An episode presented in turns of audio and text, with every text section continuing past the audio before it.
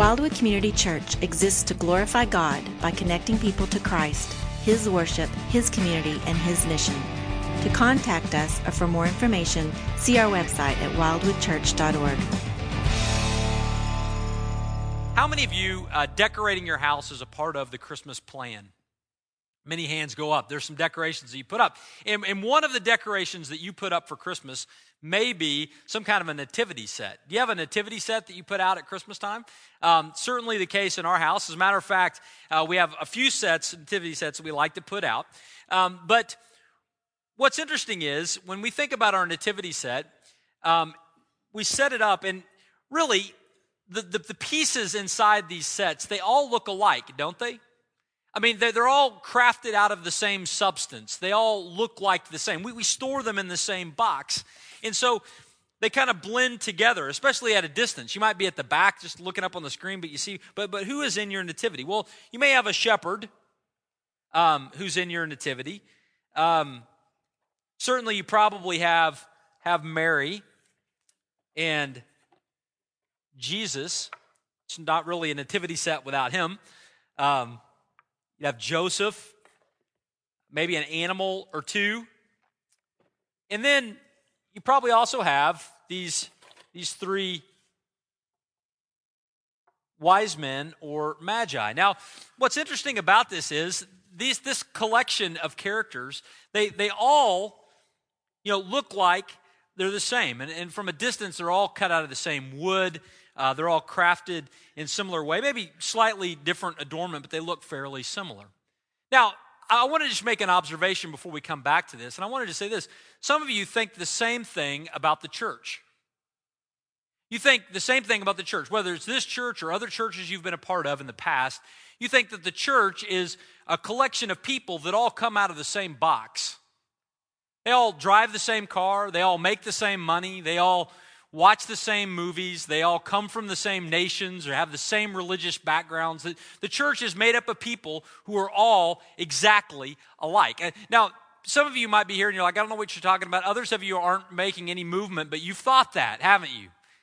You've thought that the church is made up of people who are mostly alike, people who come mostly out of the same box. And so when we see our nativity as it unfolds, we think it matches our picture of who it's appropriate to worship Jesus because they're people who are all the same.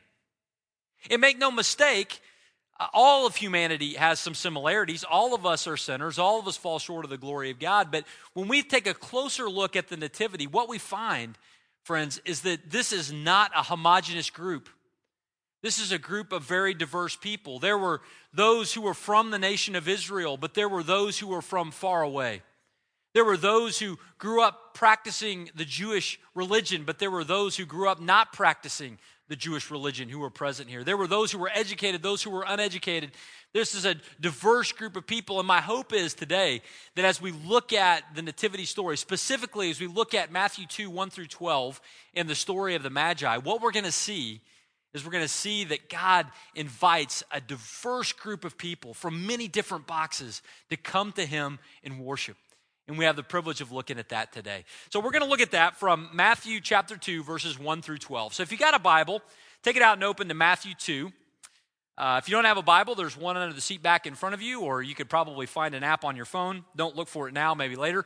Um, but uh, Matthew chapter 2, 1 through 12, we're going to look at these verses today that will guide us to a better understanding of all that God is calling to worship him this year. Matthew 2, beginning in verse 1, says this says, Now after Jesus was born in Bethlehem of Judea in the days of Herod the king, behold, wise men from the east came to Jerusalem, saying, Where is he who has been born, the king of the Jews? For we saw, saw his star when it rose, and we've come to worship him. Now, when Herod the king heard this, he was troubled, and all Jerusalem with him. And assembling all the chief priests and the scribes of the people, he inquired of them where the Christ was to be born. And they told him, In Bethlehem of Judea, for so it is written by the prophet. And you, O Bethlehem, in the land of Judah, are by no means least among the rulers of Judah. For from you shall come a ruler who shall rule my people Israel. Then Herod summoned the wise men secretly, and he ascertained from them what time the star had appeared. And he sent them to Bethlehem, saying, Go and search diligently for the child, and When you have found him, bring me word that I too may come and worship him. Well, after listening to the king, they went on their way, and behold, the star that they had seen when it rose went before them until it came to rest over the place where the child was. And when they saw the star, they rejoiced exceedingly with great joy. And going into the house, they saw the child with Mary, his mother, and they fell down and they worshipped him. Then, opening their treasures, they offered him gifts gold, frankincense, and myrrh. And being warned in a dream not to return to Herod, they departed to their own country by another way. Now, in these 12 verses, we're going to see a couple of things. Um, really, we're going to walk through the story and then one single point that we need to walk away with. So, what is the story? Really, this is his story. It's the story of the coming of the king, the story of the birth of Christ. What do we learn from this? Well, the first thing that we see is that Matthew begins saying, Now, after Jesus was born in Bethlehem. Now, I, I think this is a fascinating thing because it's, it's the greatest, like, yada, yada, yada moment ever. Matthew goes from the conception to after Jesus was born, just like that.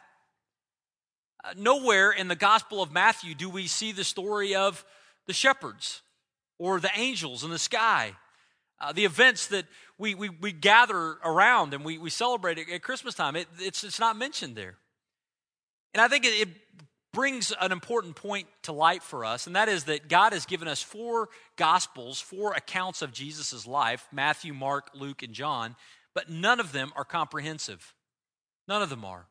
They were four uh, collections of true historical events related to the person of Christ, but the, the events that were told and collected were different based on the, the different purposes that God had for each gospel. And so God wanted us to know about the shepherds. He told us that through Luke. But it's not imperative for us to know about the shepherds in order to understand who Jesus was. Um, in, in Matthew's story. Matthew highlights a different aspect of that story as he looks at uh, the fact that these magi come and visit him. So, one of the things we see is that we have these four accounts, but none of them are comprehensive, though all telling true facts that God wants us to know. So, it was in the time that Jesus was born in Bethlehem in Judea, it says, in the days of Herod the king. Now, this is a time marker. It lets us know what was happening uh, in, in, history at this time. It was the time when Herod was the king. Now, if you're familiar with uh, Jewish history, uh, you know who Herod the king is. He was uh, someone who had taken control of the land of Israel through an alliance with Rome. Through a political connection, not through a, a birthright line, but through a political connection with Rome, Herod had been named the king of the Jews in the days leading up to the birth of Christ. Herod had made quite a name for himself. His nickname, Herod the Great, is because he did so many things. As a matter of fact, he was an incredible administrator and builder as he built things all over Israel. If you were to travel to Israel today and you were to take a tour of the land, in many ways, you would take a tour of things that Herod built. In the southeast of the country, you have the fortress of Masada that he built still there to this day. If you go up to the coastline in the west, you'd see Caesarea Maritima, the, the, the massive seaport that Herod built there. If you go down to Jerusalem, you would see the, the upgrades that he made to the temple area or to his palace of Herodion just outside the city walls. Herod was somebody who did a number of things to make his name great. But here's the thing Herod's claim to the Jewish throne was not legitimate. And he himself was a very brutal man, killing even his own family members if he felt that they were any threat to his power. Um, Herod was not even a Jew by uh, ancestry. He was a descendant of Esau, not of, not of Jacob. Herod had this faulty claim to the throne, and yet it was Herod who was called the king of the Jews the night that Jesus was born. Now, here's another little interesting tidbit in history. Who was the, the person who was over the Roman Empire at that time. We know this from the Luke passage I read earlier. Who was it? Caesar Augustus, right? You know what Caesar Augustus's nickname was that he gave himself? The Son of God. Because he, his adopted father, had claimed to be God posthumously. They had said that that Caesar was God, and so Caesar Augustus said, I must be the Son of God. So at the point in time when Jesus was born, there was a, a king of the Jews in Israel who had no legitimate claim to the throne. And there was someone who sat as an empire over the known world at that time who was called the Son of God, who was indeed not the Son of God. But yet, here in Bethlehem is born the one who would be the legitimate King of the Jews and would be the legitimate Son of God. It is into this place in history that Jesus is born, that Jesus comes. Well, as Jesus is born in this, this time in history, uh, some people come and visit him. It says, Behold, wise men from the east came to Jerusalem. Now, we were to look at the, this, the word that is used there describing these, these folks, these wise men, we would see that that word is the word magi. The, these were the, the magi who came and visited. Now, how many of them were there? Don't say three. It's not a trick question. I'm going to prep you. We, we, we, we think there maybe were three. That's been mythology has arisen around this because there were three gifts that were given, but there's no distinct number of magi are mentioned here, just that the magi from the east came and visited. Well, who were these magi? Again, there's a lot of mythology that is built up over time about who the magi were. Uh, in the Middle Ages, they gave them names and they said they found their skulls and all these kinds of things. That, that's the mythology that is built around these guys is amazing. The reality is, we don't know much about them, but we do know in general that the Magi were people who practiced some kind of magic. That's the same root where we get this. They were people who looked at the stars and used astrology to tell people things about their lives. And, and those things were mostly not true, but they could be used and persuaded. And so in, the, in Palestine specifically, at the time that Jesus was born, in that first century, uh, the Magi were not people that had a very good reputation because they could be bought off by rich people to tell them things that they wanted to hear. Um, they were seen as somewhat swindlers. But these weren't magi from Palestine. These were magi, it says, from the east. Well, where were they from? Well, we don't know that either, but some bit of history and other biblical scholarship would let us know that maybe they were from Persia or Babylon, maybe from the areas of modern day Iran and Iraq. They were people from that area. That meant that these were Gentile people, not Jewish people. And we know that, at least in under the reign of Nebuchadnezzar, that the Magi were a group of people that helped interpret dreams. And they were unable to interpret dreams that Nebuchadnezzar had, but there was one guy who was able to interpret Nebuchadnezzar's dreams. Do you remember who that was? It was Daniel. And in Daniel chapter 2, verse 48, Daniel is placed as the head over the Magi. And so when you put all of this together, uh, you, you might begin to get a picture as to why there were Magi in the east, in the lands of Iraq and Iran, Babylon and Persia, who might have been thinking about the birth of a one day king of the Jews who would be the savior of the world, because it's possible. We don't know this, but it's possible that Daniel, who had a certainly an interest in prophecy, would have passed on to the Magi some 600 years before the first century, would have passed on to the Magi a prophecy like Numbers chapter 24, verse 17, that talks about a star rising, indicating the arrival of the Messiah.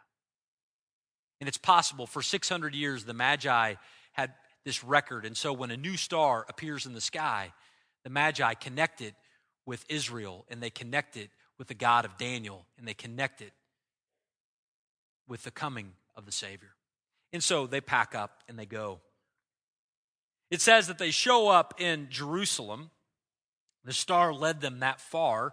And it says that they were saying in verse 2. It means they, they were going around saying again and again. They were, they were showing up. Again, we don't know how many of them there were, but when they show up in the city, they're saying, Hey, have you seen that star? Where's the king of the Jews to be born? They go to the next house, knock, knock, knock. Hey, there's a star. The king of the Jews, where is he supposed to be born? And they're going place to place. Well, as they're going around and asking this question, it's stirring up quite a response in the city.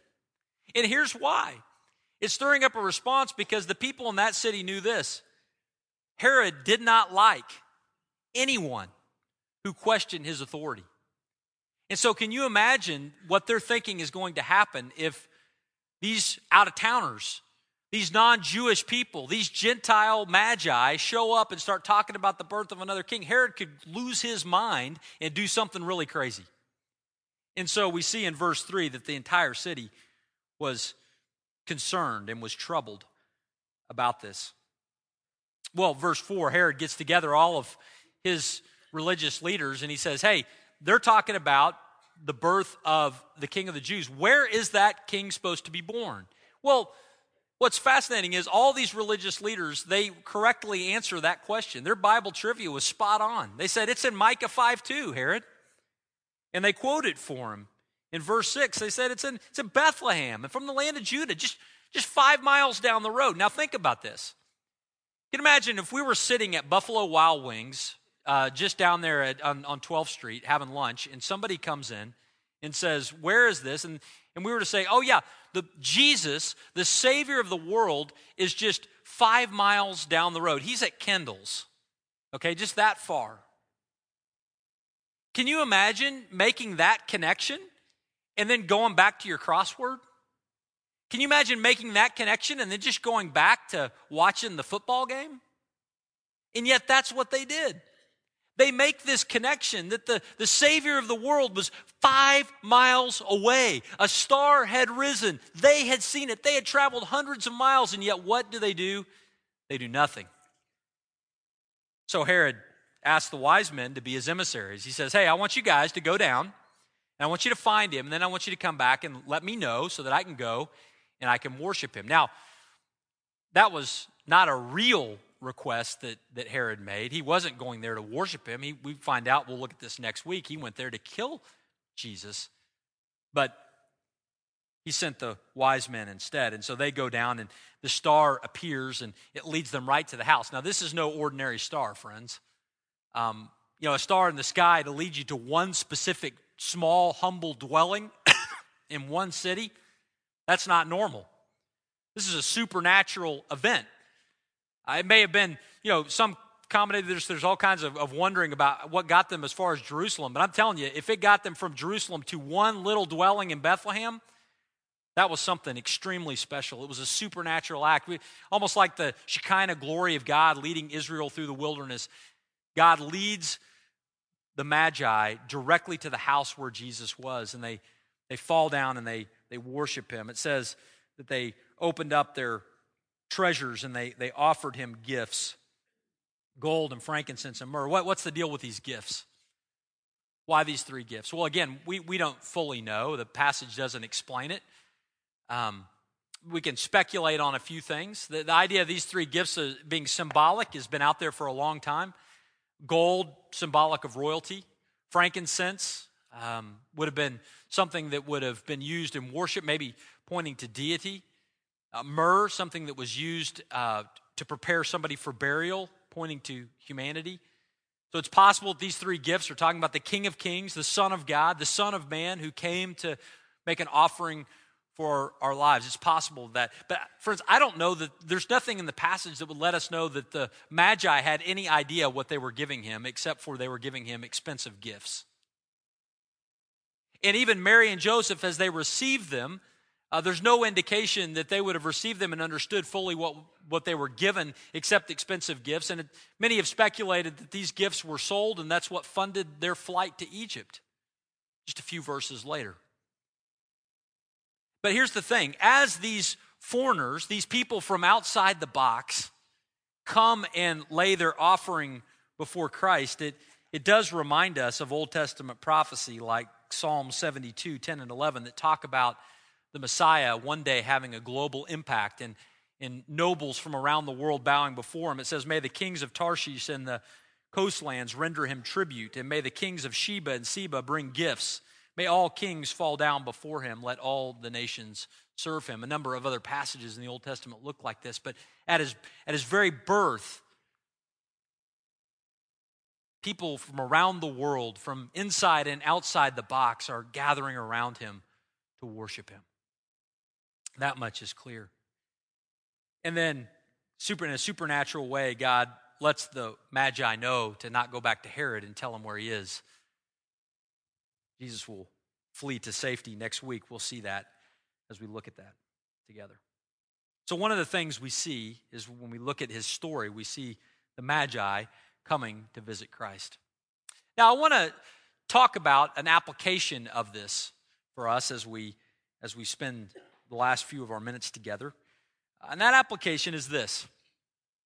It's not where you are from or what you know, but it is who you worship. It's not where you're from or what you know, but it's who you worship. Now, we see this in this story, and it's an important application for us to pull from it. See, it's not where you're from. It, when you think about these, these wise men, right? They have, they have come here, but they look like they fit. And in many ways, they, they shared similar qualities. They were sinful people, but the Magi don't fit in that they were Gentiles from another country. They practiced a, a different religion. And yet they are invited in by Christ. It is a definitive picture for us that Jesus came not as a regional champion, but as the Savior of the world. He came for, for every person. And the ones who were very far away have been brought near. You know, we store these things in the same box. But if we were to accurately you know, represent these for, for what they are, I would have to put it in a, a storage bin in northern Siberia and, and fly it in just for the Christmas season. I, I don't recommend that you do that, but that's how far you'd have to get it away from here for this to really make sense. Paint it bright yellow instead of a polished uh, wood. They, they're that different from the rest in the story. And yet, very intentionally, God brings those who are far away, brings them very close. And it's a reminder for us that it doesn't matter where you're from. And that's a super important point for us to, to think about as we gather here today because many of you are here today and you're, you're thinking, you know what? Um, because of where I'm from, because of what's gone on in my life, I don't belong around Jesus. I'm here today because somebody invited me. I'm a family member and I'm enduring this. Or a friend is here, or my friend's going to be on stage playing some music in a minute, and I'm here for that special thing but I, I don't belong here. I'm not from the same box as the rest of you. You've got a, a, a part of your story that says, you know what, I've, I've done this or that, or I've, I've experienced this or that, or, or, or, the divorce, or the addiction, or the background, or the religion, or what my family thinks, or what my family believes, or the nation that I'm from. All of those things, we, we can think of all of these excuses for why we don't belong around Christ.